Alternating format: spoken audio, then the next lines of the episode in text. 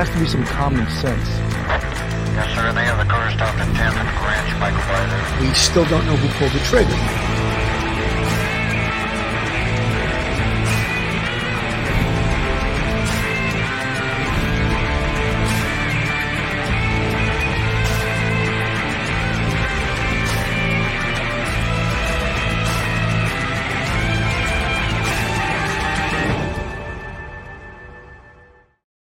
Hello, everyone. Good afternoon.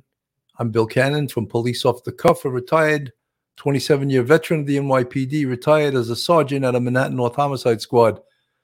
Today, I'm reporting on a case out of Henryetta, Oklahoma, which is sort of a horrific case. And, and it didn't um, maybe initially attract so much news, but there's so many failures in this case from you know, right from the beginning, the the the uh, protagonist in this case, you might say, is uh, a, a guy named Jesse McFadden, age 39, a convicted rapist, and this is where the story begins and ends, and and just really, uh, when I say begins and ends, just horrific.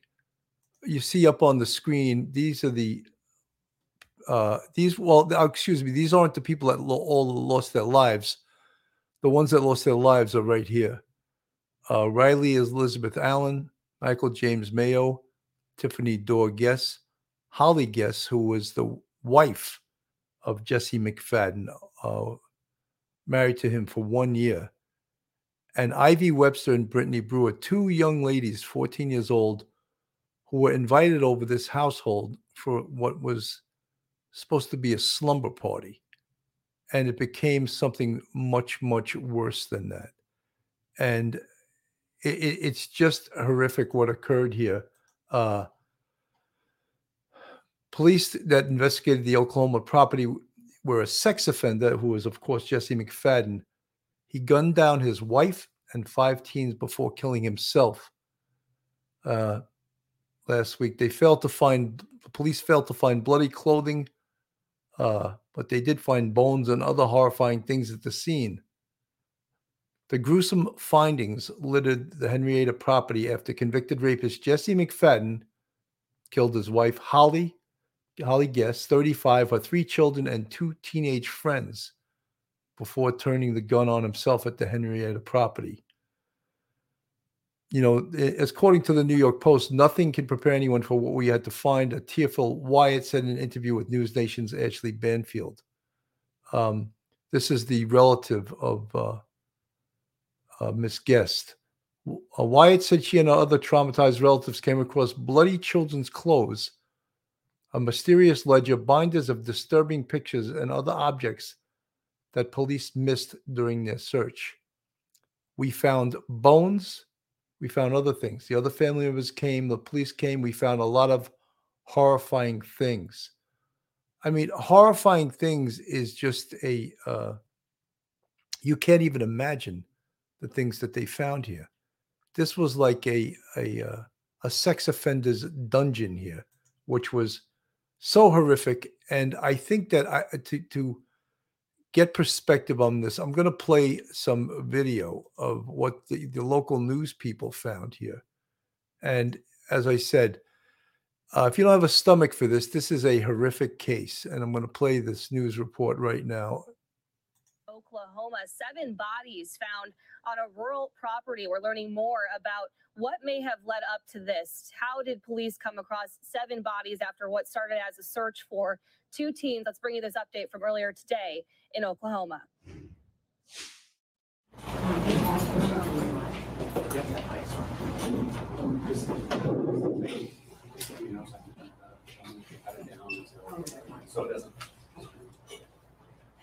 Is everybody ready?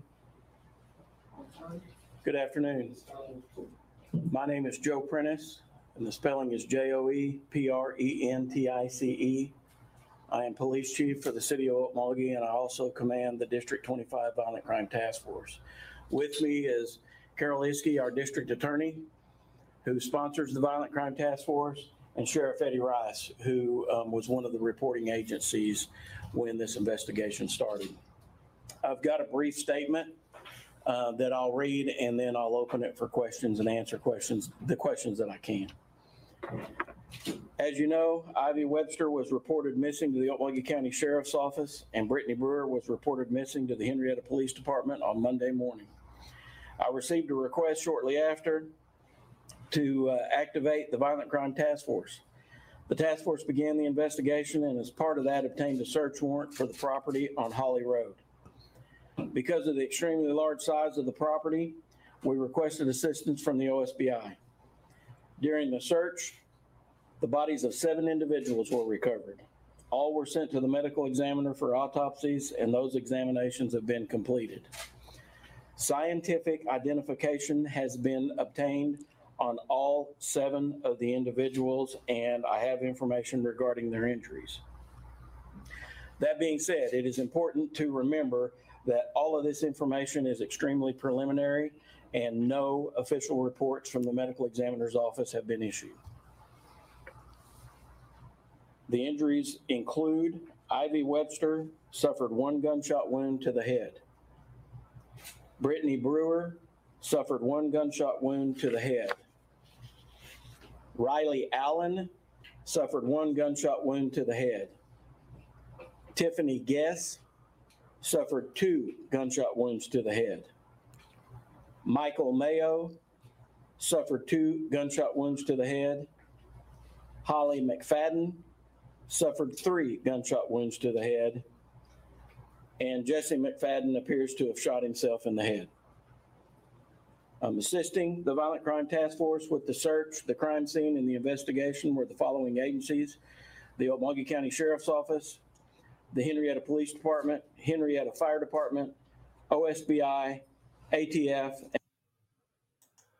You know, folks, you can't even imagine uh, a crime scene this horrific. And one of the things it's easy to, of course, everyone wants the Monday morning quarterback now, but there were some real, real problems here. My biggest problem here is what was Jesse McFadden doing out of prison? He was convicted of rape first degree in, I believe it was 2003, and sentenced to in excess of 20 years. The first report I read was he was sentenced to 28 years. However, during in 2017, he was still in prison and he was texting photos through a cell phone. I don't know how a prisoner has a cell phone. That's part of our, you know, our kindler, gentler uh, penal system we have. And he was texting out sexually explicit uh, photographs to a minor. That in itself is that's a felony, obviously. And for someone who's in prison, it's a mockery of the whole system. So he was never tried for that, apparently. And of course, there's enough blame to go around um, for everyone. But let's say he did get out of prison. Why were the neighbors in the community not notified that they had a convicted sex offender, a pedophile in their midst? Why were they not notified of that? That's horrific. We in this in this country, we deserve much better than what our government is giving us. They take for granted that these prisoners that do their time, oh, they paid their debt to society, but they're still a huge threat to society.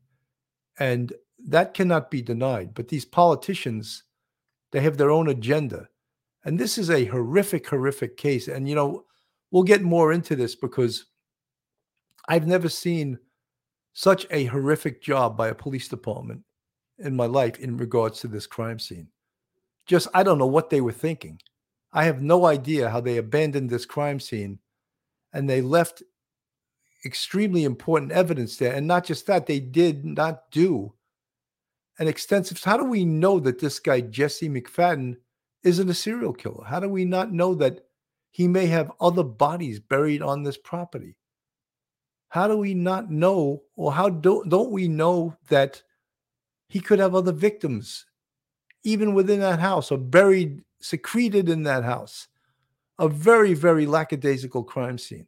So, just, I mean, what occurred here is just horrific. And these are the two girls that apparently I, Ivy Webster and Brittany Brewer that were they were invited over this house by well, I guess one of the daughters is their age for a sleepover slash slumber party.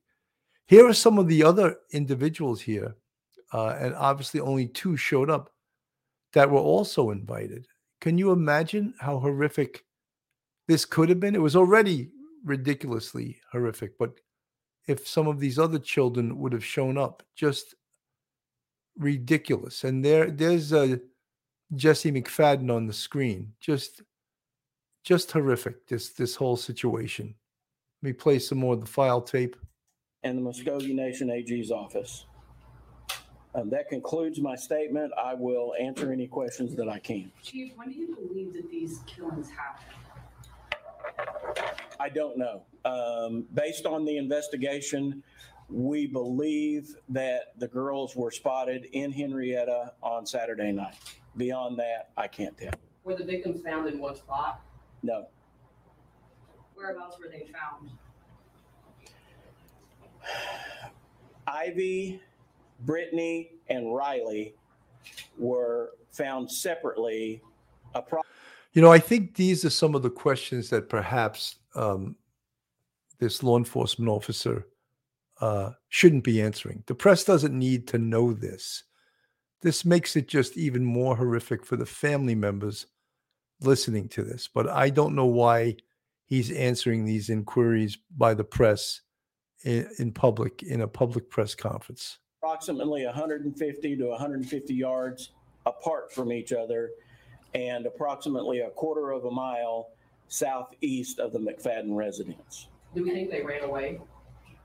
I don't have any evidence to indicate that, but I, there's no way to know. And the other two victims?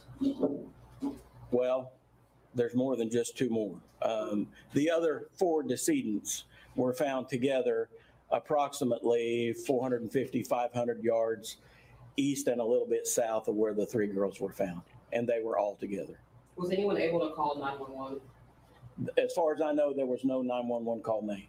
And do we believe that all these killings happened around the same time? I don't have any evidence to indicate otherwise. Chief, what led you guys to getting that search warrant? Because Emmy's office was there immediately with you guys when you guys were doing that. Was there, you guys got to the property that morning because he was the person you're looking for and stumbled across something and then back out like normal and, and ask for a search warrant? Something very similar. That, that morning, um, deputies and task force members went out to the property in an effort to see if there was anyone there. Um, While at the property, they got no response at the door and they observed what they believed was a freshly disturbed area of dirt um, in the yard or the curtilage area around the residence. They came back and reported that and we got a search warrant for the residence and the property. Have you traced back this gun? I'm sorry, one at a time. Very similar questions. Have you traced back this gun and how did McFadden get the gun and what kind of firearm? was it? We, we did conduct an E-trace on the firearm. It was a nine millimeter handgun and it was purchased in January of 2022 by Holly McFadden. You know, someone, uh, uh, Ter- Teresa B., uh, this was not a great investigation. You can see the amateurness of this investigation just by uh, this chief's presentation. Uh, these questions that the press are asking should not be answered right now. There is no immediacy to answering these questions. There's no immediate right for the press to have the answers to this stuff. I think he should have given this a break and uh, just told them the basic uh, information, but not the real deep internal, uh, you know, when, where, who, how, what, and whys of this case. That can be held back from the press. When you were talking about disturbed dirt, are you talking about graves, for lack of a better way to put it? That's what the concern was when it was observed. We have since discovered that the property owner, who is not the McFaddens, the McFaddens were renting. The property owner had cleaned out a horse pen and had dumped that, that uh, debris there. So they didn't see, they didn't see a body and then back out? No, no, There- There weren't graves dug or anything? no, no. We believe he Did executed McFadden leave a note? I'm sorry? Did McFadden leave a note? No note was found. Do we believe that he executed them? I I don't, I don't know that I would use the term executed. I believe that McFadden shot all of the other decedents. So the victims have any defensive wounds or anything? You know, folks, again, uh, y- these questions don't have to be answered to the press. They're asking really uh, questions of this this investigation that I perhaps should be kept in confidentiality right now. Um, if these victims were executed, you know, there is ways, the scientific ways to know that. Uh, here's the pictures up on the screen. You know, uh, gunshot residue uh, on the wounds, tattooing from the muzzle of the gun. But is there a necessity right now for the press to know the answers to this que- these questions? I don't think so, and I, I don't know why the chief is entertaining this stuff. Um, it's it's it's a horrific crime scene. We all know that. We all know what occurred. Scott Wagner. I get that different departments have different training, and that caseload does have a lot to do with it. But damn, if you aren't experienced enough in something, ask for help. Scott, 100%, they probably should have gotten, uh, I think they did get the Oklahoma Bureau of Investigation was in on this. Perhaps they should have asked for help from the FBI because uh, we'll we'll find out later. They did a horrendous job on this crime scene and um, closing up the crime scene. A crime scene of this magnitude, of this size, of this amount of victims. How do you close the crime scene up without doing a search of the entire crime scene? Apparently, there was a lake on this property. Um, that probably should have been searched too. And I understand it was later on, it was, but doing stuff after the fact, after you get caught doing an incompetent job, is different than doing it correctly the first time. You know, in the book, um, Practical Homicide Investigation by uh, Vernon Geberth, who was a squad commander in the NYPD, he says, do it right the first time because you rarely ever get a second chance to do it. So if you don't do it correctly the first time, it's not like you get a do over. All right. So that's some of the things. And again, I, I'm going to go back to the chief listening to him answer these questions. I just shake my head. I didn't observe any. Um, I haven't had any reported to me from the medical examiner's office, but I would caution you and, and remind you that this information is extremely preliminary. And Chief, Any other trauma to the body? One, one at a time. overall, what do you make of the situation? Family members tell us they believe this person planned this. What do you make of this? I don't, I- I'm guessing you've never dealt with anything like this before. Um, several questions there. I follow the evidence. All right. And the evidence is that Jesse McFadden murdered six people and then killed himself. Beyond that, I don't know what his thought process. You know, it's difficult to um, to really believe that this chief follows the evidence, since you'll see later on that so much evidence was left behind at the scene. Like, what were you following? You should have been not just following it, but you know, taking the evidence and having the evidence lead you to what your next step was going to be in this investigation. This guy's a horrific criminal, you know. Uh it's you know, I'm going to show you a little bit. This was actually on Banfield the other night. Um she was um she had a family member of of the victims and we're to they're going to show how they the family goes into the crime scene like when what type of criteria or what type of procedure would ever allow for the family members of the deceased to go into a crime scene i've never heard of that i've never seen it done in any jurisdiction in the entire world but it was done in this one be found. But how is it that you and your family were able to get back into that home and discover yet even more evidence? on Friday, the landlord, as we were planning the funeral, notified us that we had three days to get on the property or everything was going to go in a dumpster this Monday. We stopped the funeral and myself, Holly's godmother and her godmother's daughter, just the three of us went to the house. Um, this is, and we found five phones. We found a notebook ledger with the names. We just found other things. And that's the other family members come, the police came. Yeah, it, we, we found a lot of horrifying things. If the family goes back in there and finds five cell phones, what kind of search did the investigators do? What kind of processing of the scene did the crime scene detectives do? The answer is a very bad one, a very bad one. I mean, this is an amateur hour. This is supposed to be you're supposed to be a professional. How do you leave behind all of that evidence? Just horrific, horrific that this was done. But I, Can you explain, Lynn, a little bit more about the ledger? Whose handwriting was it and what was in the ledger? just names and um ages like numbers um i didn't know recognize but i knew it was something important um it, we did turn over the police uh, the most probably disturbing evidence i found that day is i pulled the dresser out and behind it was a towel with duct tape all around it and i pulled it and it was restraints velcro restraints unlike the other restraints which was laying all through the house this one was taped at the back of the dresser I asked the, the deputy that was on the scene if he wanted it. He said, This is not an active crime scene. It's solved. If you don't want it, put it in the.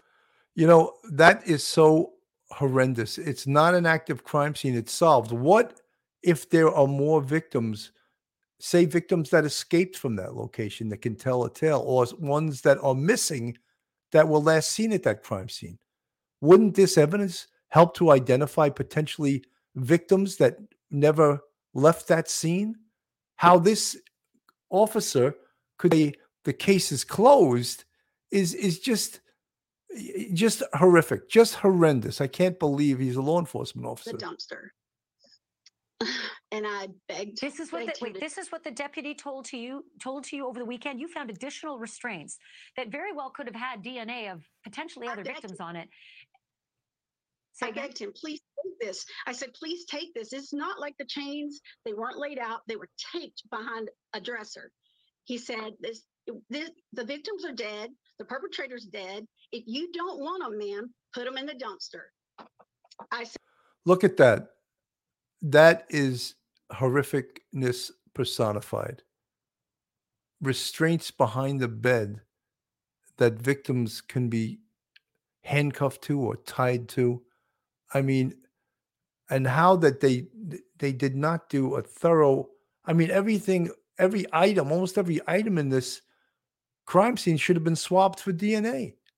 Uh, missing people, you know, it's it's beyond me. It's you know, it, it's it's like that. You know, we need national crime scene protocols that aren't just suggested, but that are enforced. Uh, the National Bureau of Justice, you know, we need national crime scene criteria uh, because this is horrendous. This is absolutely amateur hour. And I can't speak enough behind this, how this is just horrific. It just look, look at this. This was a torture chamber. said, why would What I did you end want up 'em?" doing with them? I I put them in a garbage bag. At- On that day, we thought what we would do is get hire a private investigator. Um, I hid him in the house and we left. I was, in fact, I had told by the police I had to leave or he was going to arrest me. When I asked for what, he said, "We're not leaving." I was like, "I have permission to be here," but we left and we returned the next day and nothing. Nothing could prepare anyone for what we had to find. Can you tell me a little bit more, Lynn, about what you found under the floorboards?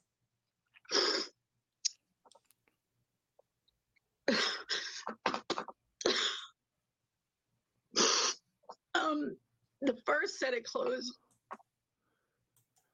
You know, folks, uh, just suffice it to say that this place was uh, basically a torture chamber. How, you know, as I said earlier on the show, how this, the neighborhood, the community was not apprised of the fact that this guy was out, that this guy had uh, completed his term in prison, even though the prison screwed up too. Why did he get let out without having that other case? He should have never, if he, was let out, did he do his entire sentence? Because if he did not do his entire sentence, this violation, without even trying him, could have violated his parole if, in fact, he was paroled. So, you know, when we talk about the penal system and criminal justice system, keeping safe the people that are out here, the, the, the citizenry, this is a complete failure. You know, um, it's just beyond horrific. This, th- I'm going to show you the mother and father of uh, of Ivy, uh, and it's just it's so heartbreaking to see this type of stuff. But you know, it, it, it lets hopefully this will prevent the next incident of some horrific, you know, murderer, sex offender getting out of prison early because some bleeding hearts feel bad for him. It was too good to have this happen to her. Two teens and five others found dead at a home in Henryetta. She's gone. They're all gone. Tonight, the investigation and questions about why the suspected killer was even out of prison. There's no reason why these monsters should be let loose to harm innocent children. And that is where we begin at six. Tonight, we are learning two of those teen girls who were killed were at the home for a sleepover. And family members say they've now been told the killer planned the murders. Family members of Brittany Brewer and Ivy Webster also say the alleged killer wanted to invite more girls over for the slumber party. Tonight, they're talking to News 4's Kaylee Olivas. She's in Henryetta with the latest. All seven of those people have now been identified by loved ones. Five of those found on this Henryetta property Monday afternoon were kids between the ages of 13 and 17. Their families say now they want answers. They also feel like the justice system has failed them, that this crime could have easily been prevented. I'm angry with the system. This is a man that had priors. He was a sex offender and he was let loose on a sentence that he should have been in there longer. 39 year old Jesse McFadden pled guilty to first degree rape and grand larceny in 2003. He was sentenced to 28 years in prison, but was released early. While behind bars, he was also caught with a cell phone he used to send naked pictures to a minor. He was supposed to be in court Monday morning for that, but never showed up. An Amber Alert then went out, claiming McFadden had taken off with two teenage girls, Ivy Webster and Britt. You know, folks, if a level, the highest level sex offender has a court date, has a court appearance, and doesn't show up, shouldn't there be a law enforcement response to that? Like two law enforcement officers respond and go look for him to try to scoop him up off the street before something horrific happens, like occurred here? Brittany Brewer. We were scared. We just wanted to get our girl back. And then came the conversation no parent wants to ever have. She's gone. They're all gone. And I'm like, you're joking. I was like, he's like, no, they're they're gone. The family says among the seven bodies found were McFadden, his wife of less than a year, and his three stepkids. He wants to kill himself. Fine, kill yourself. But why do a senseless act of killing everybody else? The Webster family also sharing grim details of what law enforcement has told them so far. I know he planned it. I found that out yesterday. He planned the whole thing. He was angry at the world and he didn't care who he hurt.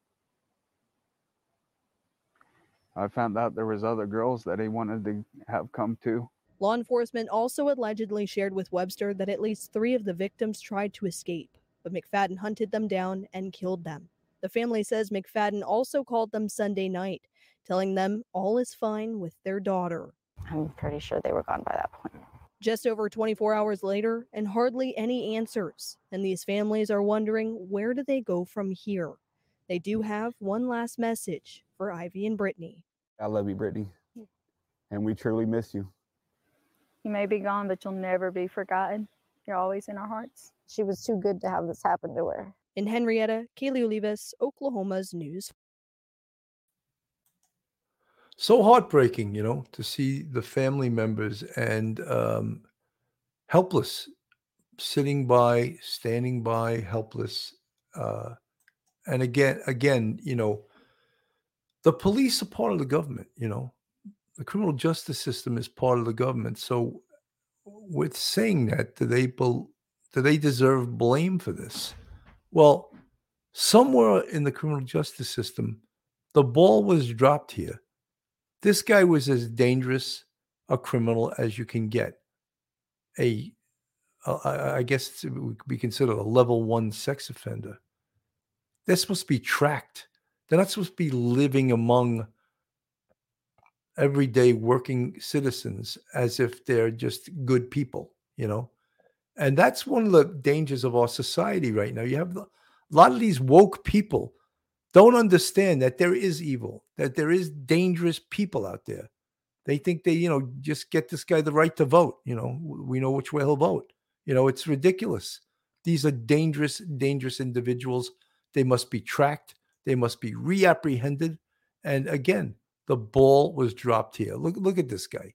A typical, you can even see he's a dope with these dopey looking ears. You know, it's like there used to be a science years ago of studying what criminals look like. He looks like a criminal, you know, and I hate to uh, let my prejudice in regards to what criminals look like, but he does look like a criminal, you know, and people pay the price for allowing. Look at those six individuals right there now that lost their life because of you know someone dropped the ball here you know? And you know it's easy to blame law enforcement but i believe when they deserve the blame they should get the blame. And i believe in this instance they deserve it. Folks this is police off the cuff real crime stories. If you like real crime true crime from a police perspective then you're in the right place. I'm a retired 27 year veteran of the nypd and most of the folks that we have on the show as co-hosts and guests, they're either from law enforcement or the or the law profession. And we give our point of view and we listen to you too. That's one of the differences. Uh, if you're not subscribed to us, go on our YouTube, hit that subscribe button, give us a thumbs up, ring that bell. If you want to contribute to us financially, we have a Patreon with three different levels. And we also have a YouTube channel memberships with count them five different levels. And we'd appreciate, we appreciate all of our fans, our subscribers, and our friends that make Police Off the Cuff the podcast uh, that it is. So I'm going to share again some more information from News Nation. Uh, they they have an FBI agent on. Not that you need an FBI agent to tell you that this crime scene was horrifically uh, messed up by the responders. We want to move to Oklahoma now, where we are learning more disturbing details surrounding a sleepover that turned into a massacre. Drugs and restraints are among the items that were found inside of the home of sex offender Jesse McFadden. Police say he shot and killed his wife, her three children, and two of their teen friends before killing himself. Now, new video taken from inside of that house of horrors is giving investigators an idea of what McFadden may have done before these killings. We must warn you, this video may be disturbing to watch. Give me something to grab. Take, a picture. Take pictures. No. I, it's, it's on video. That's them. It's on- Wait, that's them. Okay. Here, use this stack. Dump these locks there. No, those no, locks? that's evidence too. So is those We drugs. just want those. Is That's that it. hers? Yep. Okay. They find their daughter's cell phone within the crime scene after the crime scene was released by the local law enforcement. That is pathetic. That is should never happen. That is disturbing. That is crime scene 101 that eh, they left so much so much evidence behind that it is disturbing. I think they all need to be retrained. Hold on. Hold on. Hold on. Call the sheriff. Yep. Don't touch them. Don't Yep, move yep, them. Let's explain what you're looking at here. The families who lost their daughters in these shootings invited our Oklahoma affiliate station to view the scene with them. Within minutes, one of the girls' cell phones was discovered there. Look, look at that scene. Look, it. Look, there's drugs. There's signs of a controlled substance on that tray. There's multiple sets of handcuffs of restraints. There's gel. Uh, this was like a sexual torture chamber. This place, and all of these things you're seeing on the screen. Law enforcement felt they could just leave that behind. That they didn't need to invoice that or to collect that or swab it for DNA or do tests on the drugs to see what types of drugs. Just uh, how is that professional police work? It's not, is the answer. and they also saw sex drugged candy, a bed frame with chain restraints bolted to it. All of these items were found after the police released the crime scene. I do want to bring in former FBI agent and News Nation Law and Justice contributor Jennifer Coffindaffer for more on this case. It is so disturbing. Jennifer, thank you for being here. Thank you for having me, Natasha. How unusual is this, Jennifer? Police letting the parents of the victims into this house. They are wading their way through this. They find one of the victims' cell phones. Is it normal for police to release? Well, I- I'll answer that. It's not normal. It's ridiculous that, um, first of all, that the police released this crime scene. How was this the this crime scene completed? How was all the evidence collected when we're seeing cell phones, handcuffs, drugs, and drug paraphernalia, uh, restraints? Uh, did they search underneath the house? uh, did they search the entire property? A very, very amateurish search. Jeff B, thank you for the $10 super sticker. Bill, you're a sane voice in an insane world. I hope so. Uh, I agree with you in one thing. It is an insane world. And I, I think that um, one of the big problems is is is the our perception uh, of what and who criminals are. Like it's like you know hug a criminal day. That's not what this is about. These are dangerous individuals. And when they get released from prison not jail prison where you have to be a convict convicted of a felony to go to prison they should be monitored this guy should never been out of his parole officer's sight this dangerous pedophile sex offender and he's living free among the free people of this world just horrific.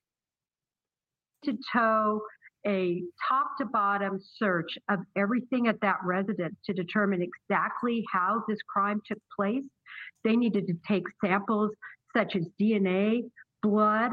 They also needed to take all that computer evidence, uh, the cell phone evidence. It's really shocking to me. And what really bothered me more than anything was the response from the chief and one of the investigators in this when he was confronted by uh, family and simply said, "Well, you know, the person's dead. That there's nothing more to learn." Well, there is so much more to learn, and it really pointed out the incompetence about how this scene was handled. You know, judging from this crime scene, do you believe that investigators could have found or may still find that more crimes have occurred in this home, that there are other victims beyond the six who perished? Absolutely. When you look at Jesse McFadden's background and the way he uh, victimized people, even from his prison cell, the fact that he was involved in child pornography. People involved in child pornography often conduct that sort of business with others. So there could be other people in this network. How about all the other possible victims who could be could have been in there and been victimized? they really need to dig deep at everything in that that house and and I hope they do with all this media coverage. And Jennifer, la- last question. I mean, what are the lessons learned here? Because I know the last time we spoke about this case, you were saying there are just systematic failures here, that this was a man already in prison for many years for a violent rape, that he actually broke rules while he was in prison. He had a, a cell phone smuggled in at that time, trying to make contact with women. Is that right? And that he was also um, actually. You know, I have I have a question. Uh, why is someone in prison? Why do they have a cell phone? Who allows them to have cell phones? I thought that's against the rules of prison. Why would a convicted felon be allowed to have a cell phone? Isn't that the potential the ends of justice could be defeated by a convicted inmate having a cell phone in prison? Look, in this instance, he's committing other crimes using his cell phone. Why? Why does he have a cell phone? I want to know that. I wonder if someone could uh, could answer that. Uh, it's it's just horrific. Uh, Karen settles. I am willing to bet there are more victims somewhere. Uh, no way all that stuff in the house was there for just this particular time. Karen, that's a, a very wise statement, and I have no doubt you're correct. Uh, it's it's there's no doubt that he has other victims, whether they're on that scene or they're living their lives somewhere else with just the horrific memory of this guy. Uh, it's it's um, it's just incredible. And yeah, how I mean, first of all, one of the things I would do right away is I would, if I was the um, attorney general of this state, I would take this case away from this local police department. There's no way they could continue investigating this. They they already did as. Vernon as Vernon Geberth said, do it right the first time because you won't get a second chance. They so screwed this up that they shouldn't be allowed to even work it anymore because uh, they can't. This is incompetence. And and when the family was on the scene searching, the, the statement that the, the guys made, oh, the case is solved. We don't need to uh, take any more. I mean, I'm just baffled. Like, where did they go to police school? Where did they get their education from? I don't know. Lula Morocco, thank you so much for the $20 super sticker. And Lou is thanking me for covering this case. I thought about uh, covering this case, and I know it's probably, um, again, Lou, thank you so much for the 20 super sticker. Uh, it's a horrific case, but I think we needed to shed some light on it because it's um,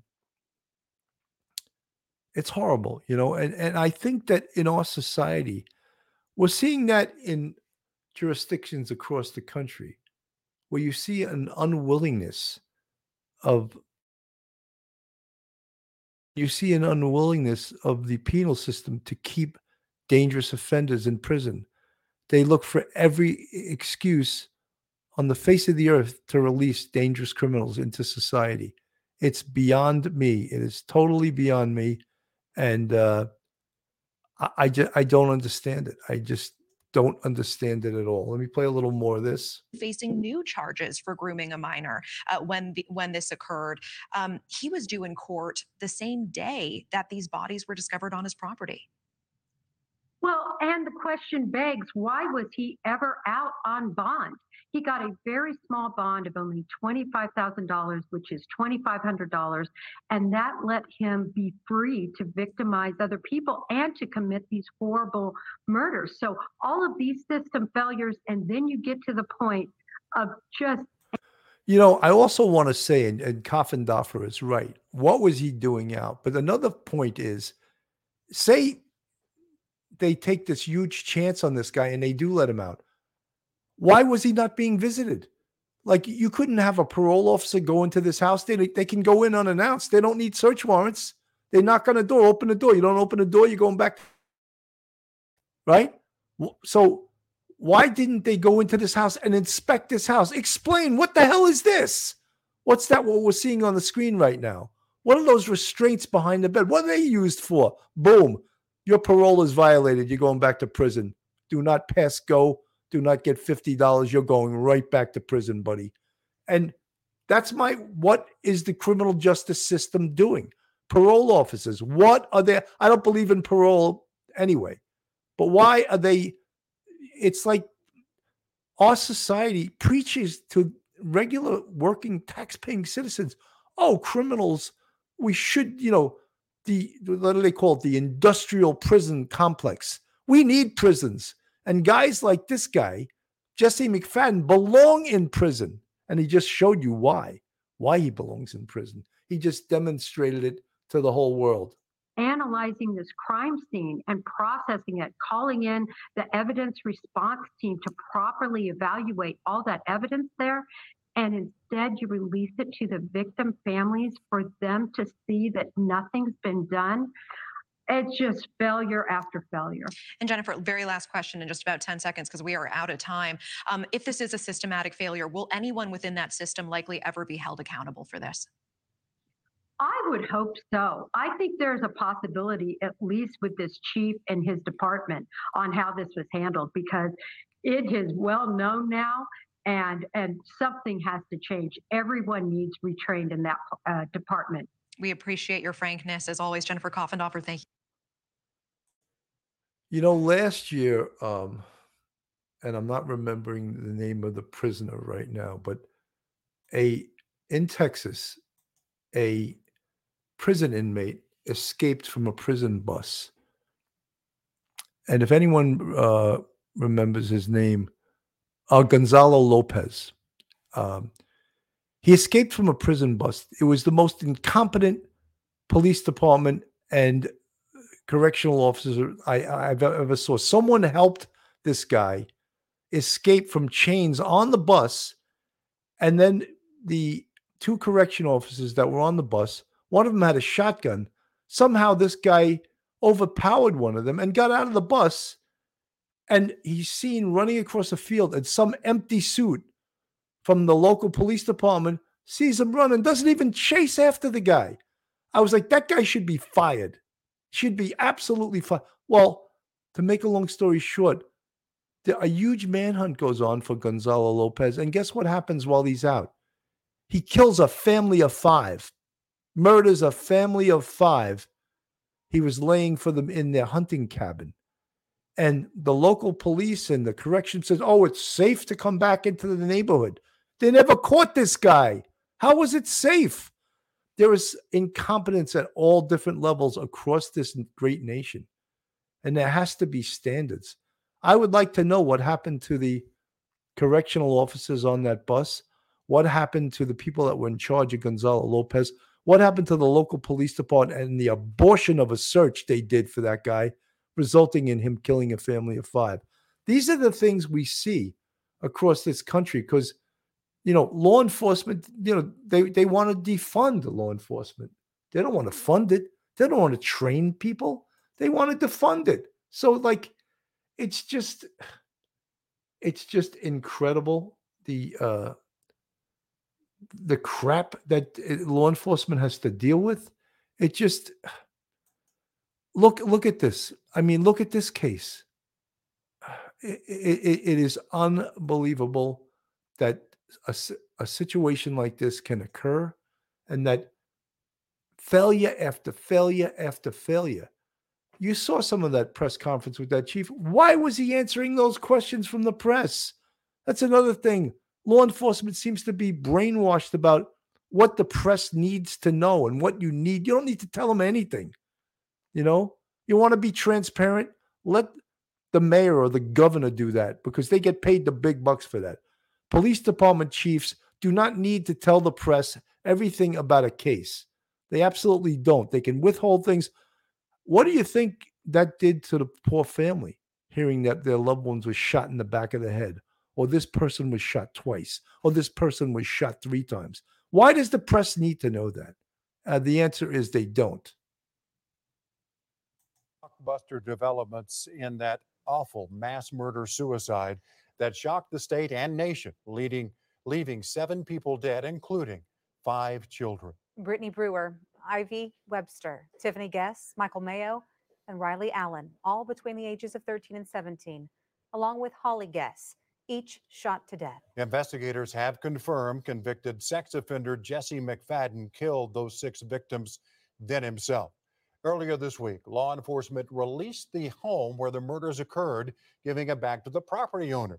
And as of Tuesday afternoon, there was no longer an active investigation at this location. In an effort to figure out what led up to this horrific murder suicide, the families of the victims have launched their own search for answers. The parents of teenager Ivy Webster wanted to go through the crime scene, hoping they could find something that would explain what happened. Once the crime tape was removed from the home and the scene released by law enforcement, the family went inside. They left yesterday. You know, folks, uh, first of all, uh, the family should never be going into the crime scene, whether the crime scene is active, released, or it's all. They shouldn't be uh, unless it's released much uh, and much longer of a time frame than this to the owner of the property. But you see what happens when the family went into this crime scene. Well, one good thing occurred is that they saw what a horrific job law enforcement did with the search and what a horrific job they did with the processing of the evidence. They did a horrendous job.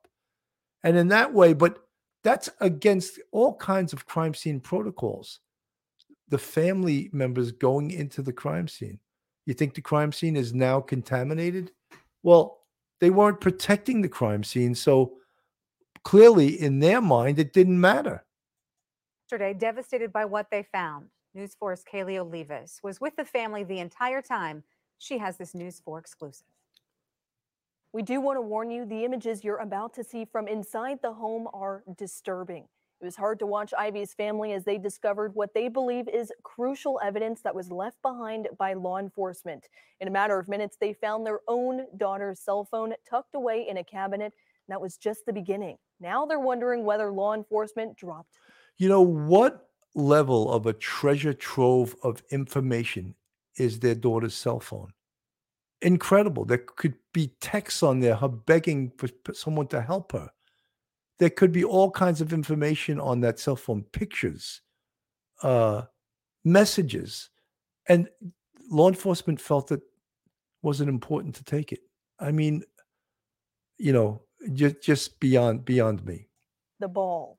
We can't have parents go through OBF. I'm angry. This should have never happened. His daughter Ivy was only 14 years old when Jesse McFadden murdered her. Okmulgee police say Ivy died from a gunshot wound to the head. Her family has zero answers, couldn't say goodbye, and has no closure. So now they're looking for it. I feel that my daughter, even right now, is standing behind me, telling me, "Dad, keep going, keep doing this. Phone or phone case. Thursday afternoon, News 4 was invited by Webster and his family to take a closer look at where his daughter took her last breath.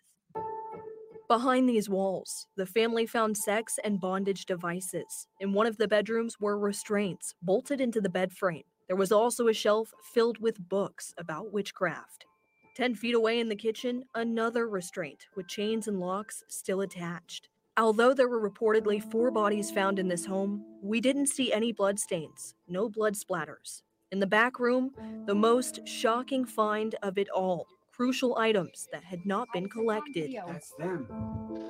It's Babe, that's them. Okay, is That's that it. hers? Yep. Okay. Hold on. Call the sheriff. Yep. Don't touch them. Don't move them. Ivy Webster. Listen to the family taking great care to identify and hold this evidence for the sheriff to come back to collect. I mean, here they are, they're, they're civilians and they're taking great crime scene care to process this correctly. And law enforcement didn't give a shit less to take this stuff. Unbelievable. Her cell phone was tucked away in a laundry room cabinet, along with two other cell phones and two laptops. In the same room, syringes, what appears to be drug residue, and various items the family believes was used to torture their daughter before she was murdered. None of it collected by law enforcement until this family called the Okmulgee County Sheriff's Office and asked them to come back to the home and retrieve these items. There you go. Pictures were snapped and the items finally collected, but not without a brief explanation as to why it hadn't been done before. I want more done. The problem is, we don't know what else to do. Can you believe that statement? The problem is we don't know what else to do. Then, dude, you should be in a different profession then. You don't know what else to do. Y- y- What happened to your department's training budget? Is that your answer to the parents of a, of a victim of a horrific murder? The problem is you don't know what else to do. Then you should be fired. Like, There's a story to be told here. Right. We don't know what happened. Don't know what else to do. I'm gonna say and this. since we don't have the only person that can tell us what happened, is dead, but we can try to piece. So the only person that could tell him what happened is the the, the perp. Dude, you got to be kidding me. No, what can tell you what happened is the evidence and different types of evidence that you could find there. DNA evidence, cell phone evidence, videos, pictures, restraints, handcuffs, torture devices, gel. That's all telling a story. Dude, you, you're in the wrong profession. And I'm gonna say this was not done right. I, No crime scene tape. we are open to any suggestions you all can I'm saying give. this. They're open to suggestions. Dude, if you need suggestions from the parents of the deceased, you're again, you're in the wrong profession.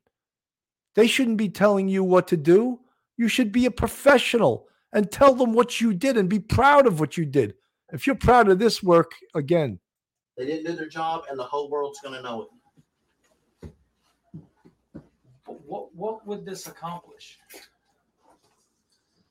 I'm a grieving parent that my daughter got raped and murdered. And you're telling me right now that I don't have a right to know what happened? The story's right here. It's Look at that. He's telling them the story's right here. He's so right. Right. The sto- the crime scene is telling the story. How come he can't see that? You're a police officer. The crime scene tells the story. right here.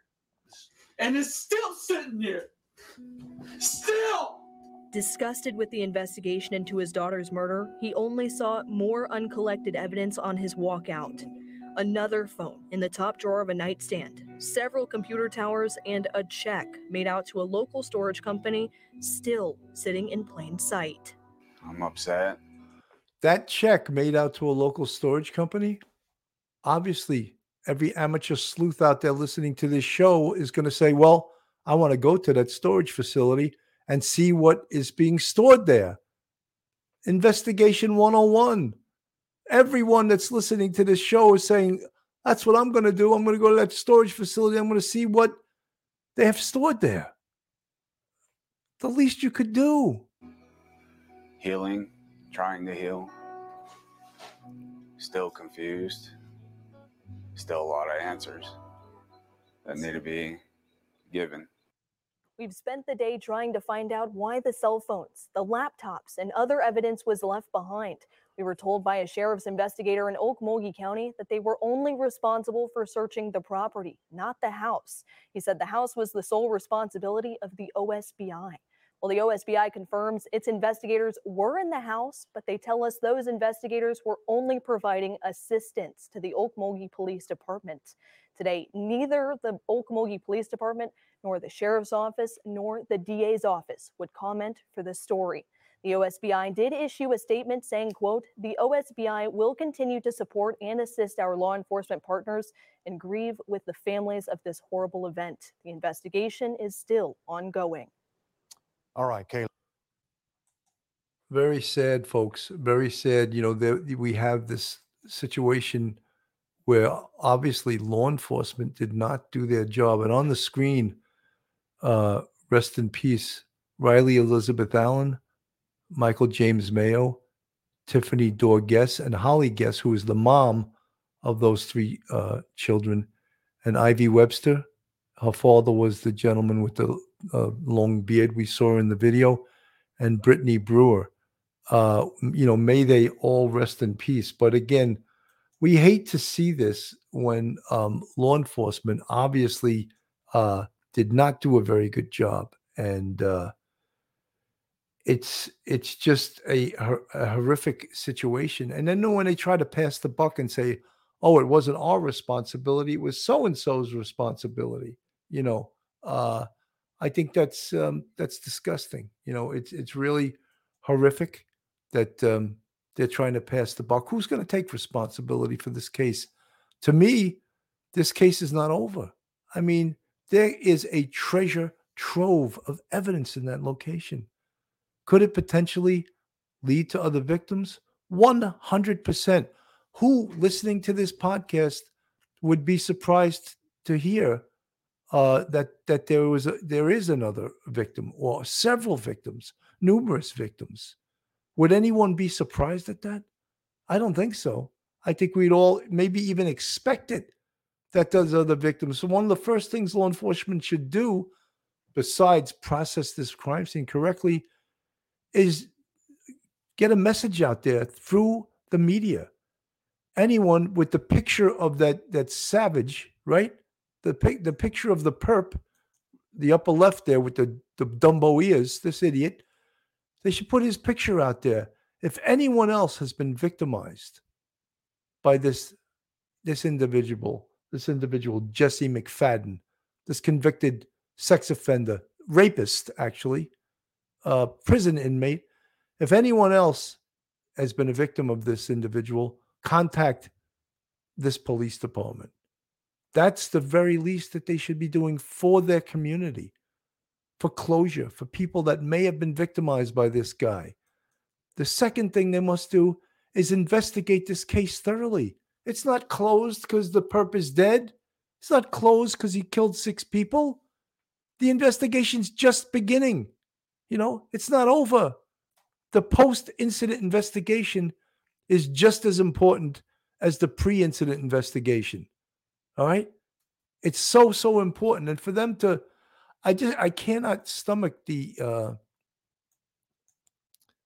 the reaction of the police department. Or what would that accomplish? What would it accomplish?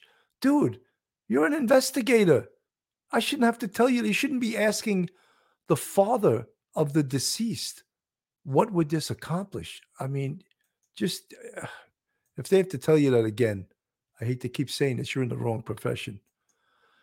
Folks, if you're looking for a great attorney in the New York metropolitan area, then Joe Murray is your man.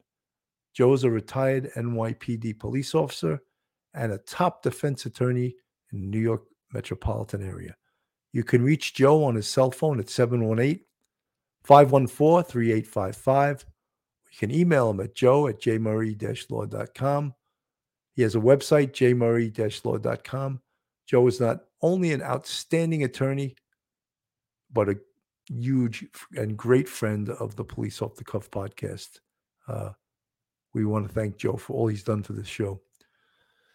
So, folks, I, I just, you know, I, I, sometimes don't cover cases like this because um, Mary Michael, Sergeant Billows was really a tough episode to watch, but I thank you for bringing attention to this horrendously careless police work. Hopefully, this will wake up any real law enforcement officers to jump on this case. Well, I think that unfortunately, either the um, Oklahoma Bureau of Investigation or the FBI should be brought into this case. Apparently, the Oklahoma Bureau of Investigation has already been on this case, but perhaps they should be assigned to this case because um, the ball was dropped big time uh, in a huge way. It was dropped, and we can't be sure that it'll someone will pick it pick it up and uh, and run with it. Uh, Linda Piet, the investigators sound not just lazy, Linda. They sound much worse than lazy.